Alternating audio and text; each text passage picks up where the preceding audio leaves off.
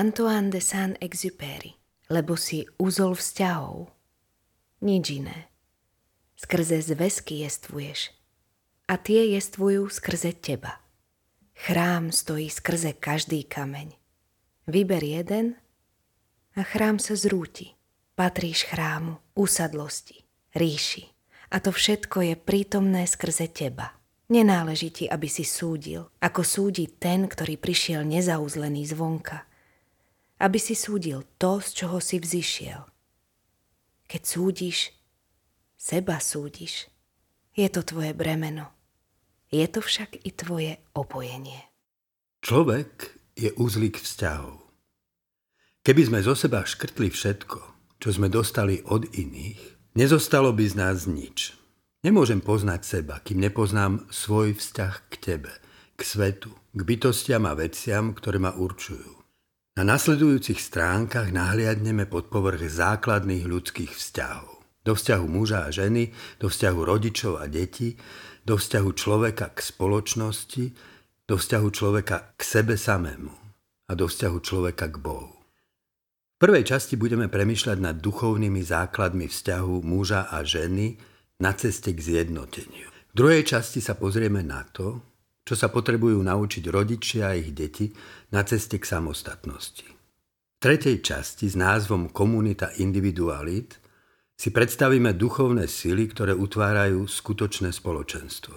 V záverečnej časti sa pozrieme na trojaký základ vzťahov, ako ich vyjadruje Ježišovo trojité prikázanie lásky. Na ceste k zjednoteniu. Túžba po domove. Lotreamont. To, že sme nešťastní, nám nahovárajú naše túžby. Túžba sa totiž vždy túži nachádzať v stave, v ktorom sa nenachádza. Keď ho dosiahne, túži po inom stave, v ktorom sa nenachádza.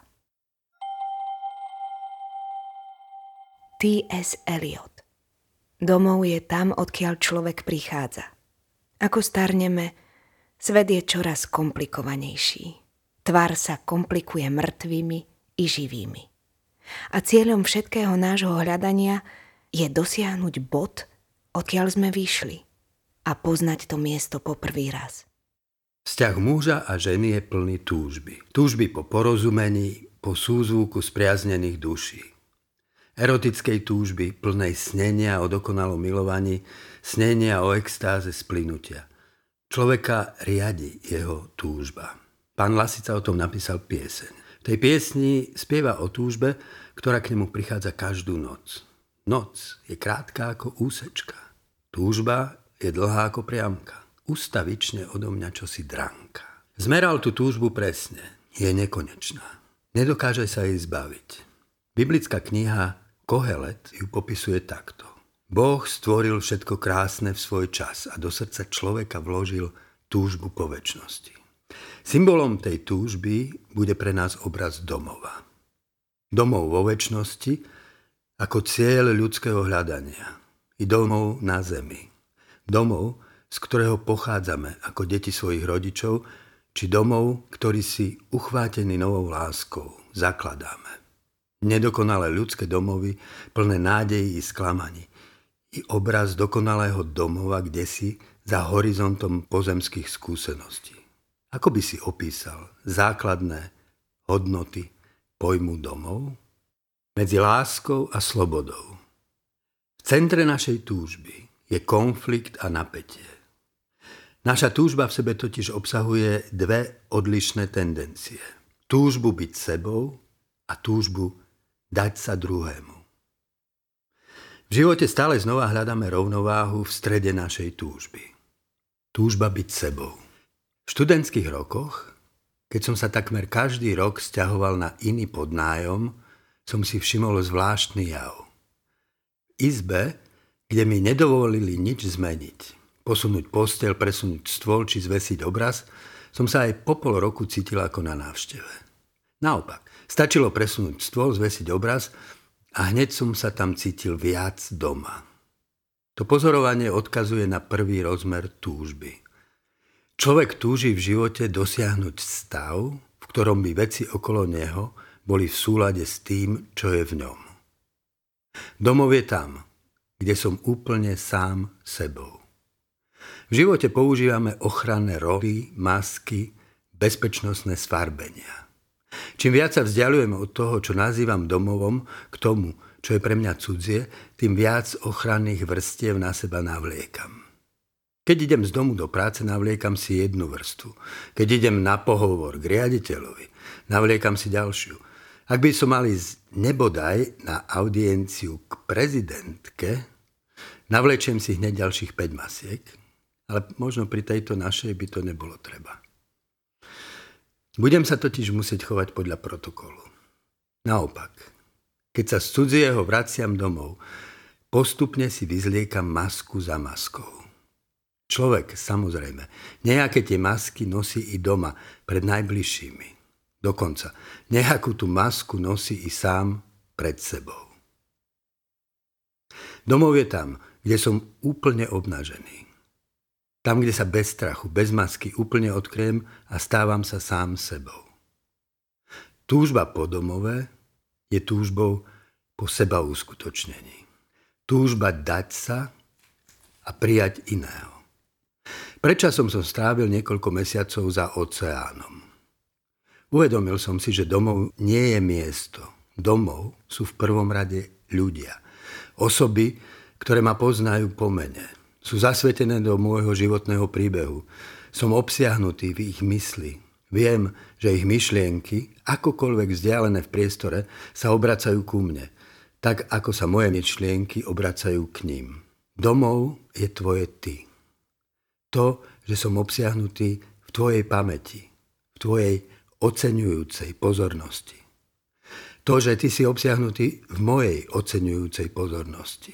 Domov vzniká tam, kde ja a ty vykročia za svoje hranice a spoja sa v my.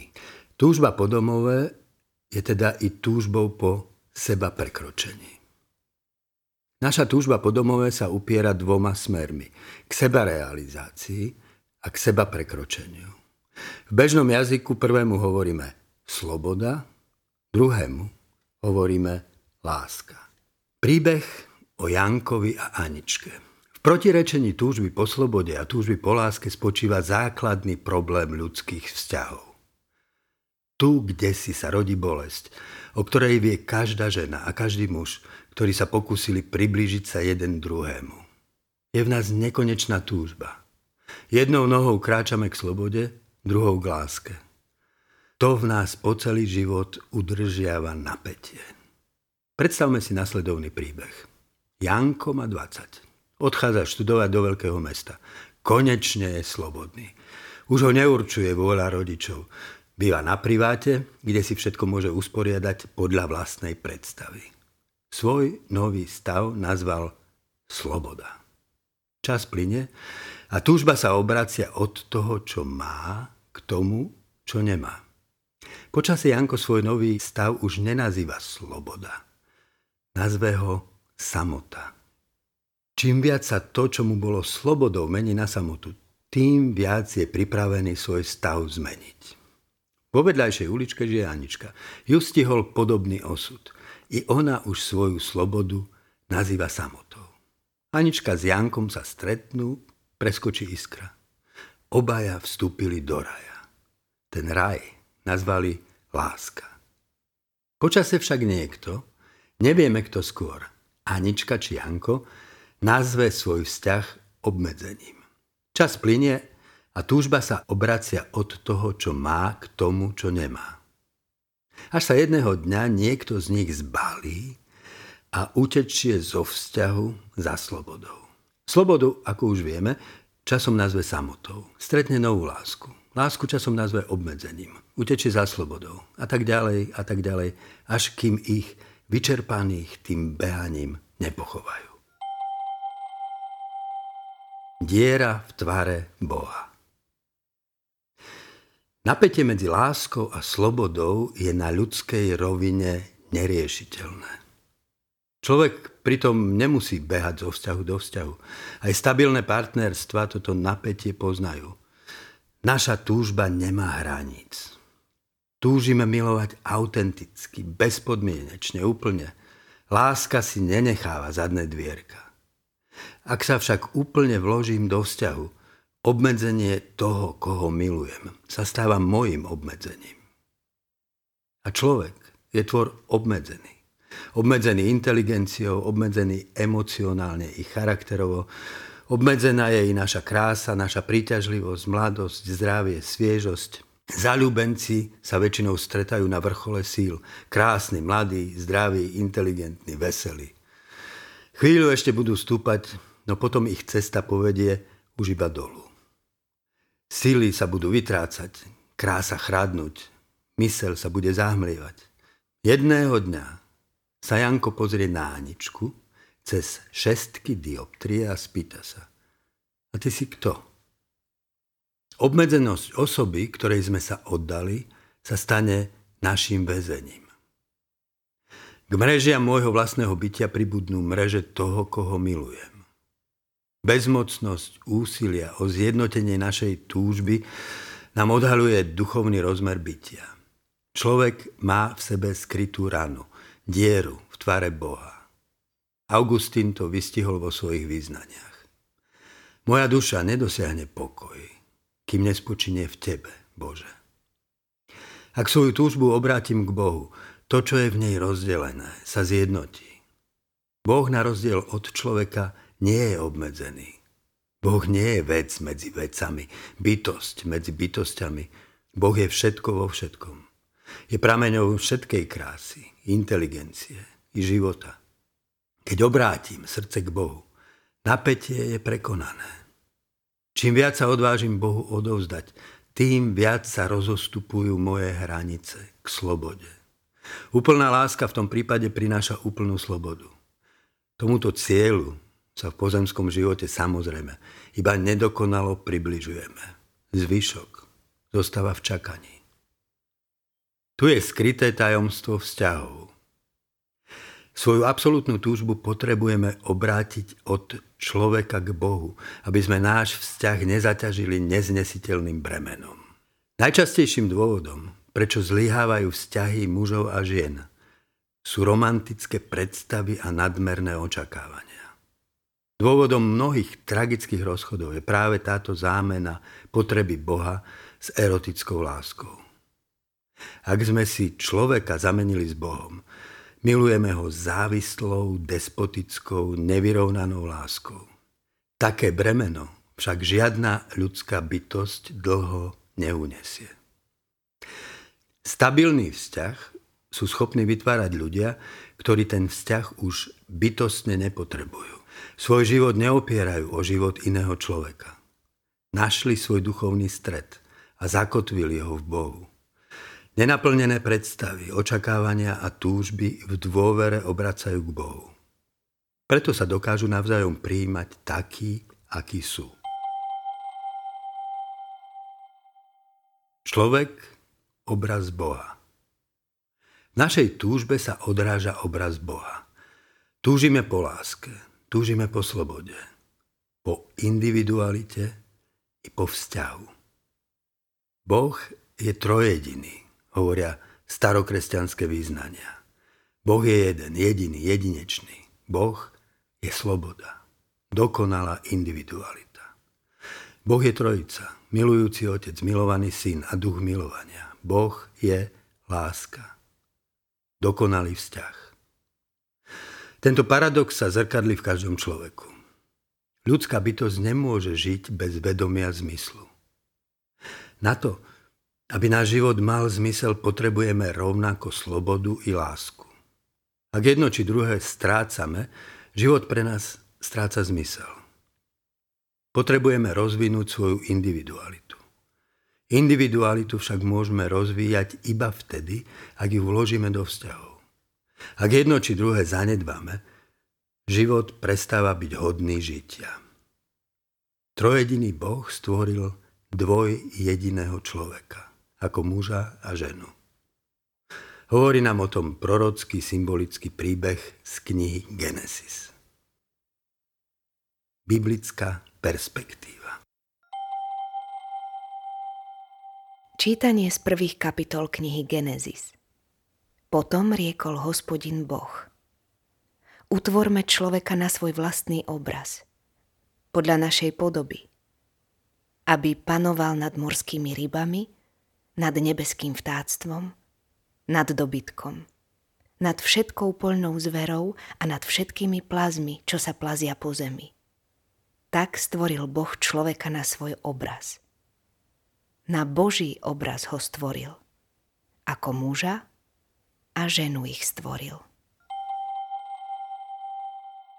Toto je zoznam rodov Adamových. Keď Boh stvoril človeka, utvoril ho na Božiu podobu. Ako muža a ženu ich stvoril. Keď ich požehnal v deň ich stvorenia a dal im meno človek. Vtedy hospodin Boh utvoril človeka z prachu zeme. Do nozdier mu vdýchol dých života – tak sa človek stal živou dušou. Hospodin Boh vzal človeka a uviedol ho do záhrady Eden, aby ju obrábal a strážil. Potom riekol hospodin Boh. Nie je dobré človeku byť o samote. Dám mu pomoc, ktorá mu bude roveň.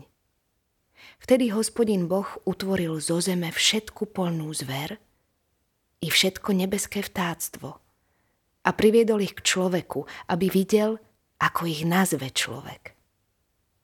A človek pomenoval všetok dobytok, nebeské vtáctvo i všetku polnú zver. Ale pre človeka nenašiel pomoc, ktorá by mu bola roveň. Vtedy hospodin Boh dopustil na človeka tvrdý spánok keď zaspal, vyňal mu jedno rebro a jeho miesto uzavrel mesom. Z rebra, ktoré hospodin Boh vybral za Adama, utvoril ženu a priviedol ju k Adamovi. Na to povedal Adam. Toto je kosť z mojich kostí, telo z môjho tela. Bude sa volať mužena, lebo je od muža oddelená. Preto muž opustí svojho otca i svoju matku a prilne k svojej žene a budú jedným telom. Obaja boli nahí, Adam i jeho žena, ale nehambili sa. Ako text čítať? Text z knihy Genesis nie je reportážou o stvorení. Stvorenie žiadny človek nevidel. Nikto si nevie predstaviť ako to naozaj bolo. Veda sa snaží cez svoje výskumy a teórie viac či menej úspešne popísať, akým spôsobom sa to mohlo diať. Text biblického zjavenia nám predkladá duchom inšpirované symbolické príbehy o pôvode a zmysle veci života. Zjavujú to, čo ľudské bádanie nedokáže odhaliť. Nehovorí o tom, ako sa svet deje. Osvetľuje nám otázku zmyslu, Prečo? Prečo je tu svet? Prečo je tu človek? Aký je zmysel jeho jestvovania? Odkiaľ sa v nás berie zlo? Text treba čítať tak, ako bol napísaný. Preniknúť do zmyslu symbolov a pozrieť sa cezeň sám na seba. Adama a Evu, záhradu, strom poznania i hada si každý v istom zmysle nesieme v sebe. O čom teda vypovedá symbolika príbehu? Dva obrazy stvorenia. V texte máme dva obrazy stvorenia. Prvý je vykreslený vecne. Boh je tu duchom, neviditeľným a všade prítomným. Svet privoláva k bytiu slovom, tvorivou informáciou. Vrstu za vrstvou privoláva nové formy života. Boh riekol, nech zem vydá zvieratá rôzneho druhu a zem vydala zvieratá rôzneho druhu. Na vrchole tvorenia nastáva významná pomlka, ako by sa Boh nadýchol pred slávnostným prejavom.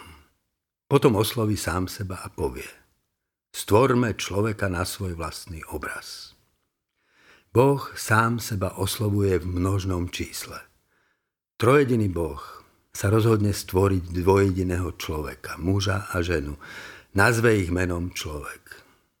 Človek je komplementárna bytosť jeden zložený z dvoch. Muž a žena. Druhý obraz je mýtický. Používa symbolický jazyk. Vesmír sa tu scvrkáva na záhradu. Boh je pripodobnený ľudskej bytosti. Človeka vymodeluje z hliny ako nejaký keramik. Večer sa zvykne poprechádzať po záhrade. Keď sa Adam a Eva skryjú, musí ich hľadať. V záhrade na strome rastie zázračné ovocie. Žije tam rozprávajúci had. Na čo je nám tento druhý obraz? V symboloch hovorí o tom, čo to znamená, že človek je obrazom Boha. Koho predstavuje Adam? Čo vyjadruje téma Adamovej samoty? V čom potreboval pomoc? Prečo mu mala byť rovná? Čo vyjadruje obraz pomenovávania stvorených tvorov? Čo predstavuje obraz rozdelenia Adama na muža a ženu? Adam. Slovo Adam v doslovnom zmysle znamená zemský. Zem sa po hebrejsky povie Hádáma. Adam je ten, ktorý bol vzatý zo zeme. Sme vytvorení z pozemského materiálu, zložení z kvárkov a atomov, rovnako ako kameň, tráva, vták, ryba či kôň. Sme bratmi a sestrami stvorenia. Slovo Adam je bežne prekladané ako človek. Všade, kde preklad hovorí človek, máme v hebrejčine slovo Adam. To slovo je v texte použité v pomnožnom tvare. Mohli by sme ho preložiť i ako ľudstvo. Až od istého bodu slovo Adam začína fungovať ako osobné meno. Adam teda v príbehu symbolizuje prvotné ľudstvo, alebo presnejšie, zmysel toho, čo znamená byť človekom. Samota. Boh Adamovi do nozdier vdýchne čosi zo seba. Boh, duch, tvorí človeka ako duchovnú bytosť. Boh stvoril svet slovom. Človek dáva mená tomu, čo Boh stvoril. Vytvára jazyk a v jazyku sa rodí vedomie. V tom je prvý rozmer našej podobnosti s Bohom. Božie meno je podľa Mojžiša Ja som. Naše najautentickejšie meno. To, ktoré v sebe nosíme hoci nám ho nik z ľudí nedal, je rovnaké. Ja som. Tu sa v našom vedomí zrkadli nekonečné vedomie Boha. Človek si uvedomuje svet a v ňom si uvedomuje sám seba. To vedomie, ja som, do nášho vnútra vrhá tieň osamelosti. Som sám.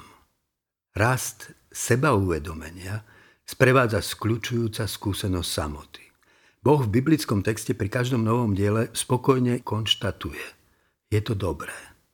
Tu si poprvýkrát vzdychne a krúti hlavou. Nie je to dobré, uvažuje. Nie je dobré, aby bol človek sám.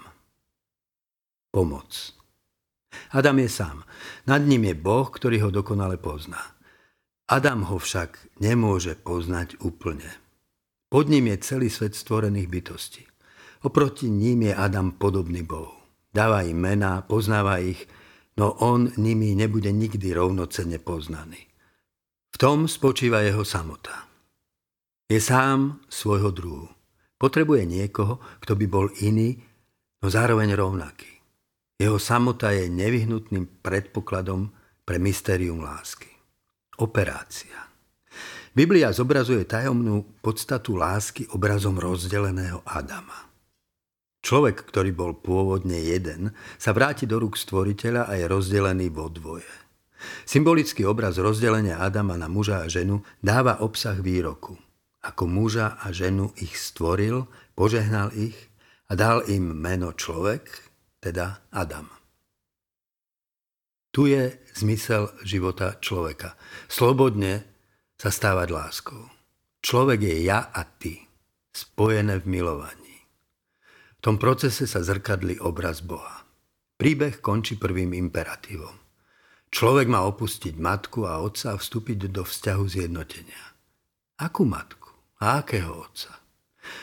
Otec a matka predsa v prvotnom príbehu nevystupujú. Symbolický príbeh ilustruje prvý biblický imperatív, pointu dvoj jediného človeka. Vesmír je Božou galériou, v ktorej je množstvo obrazov. Každej stvorenej veci sa v istom zmysle odráža obraz jej stvoriteľa. Podobne ako na výstave Rembrandta, v každom obraze vidíme čosi z Rembrandtovho vnútra.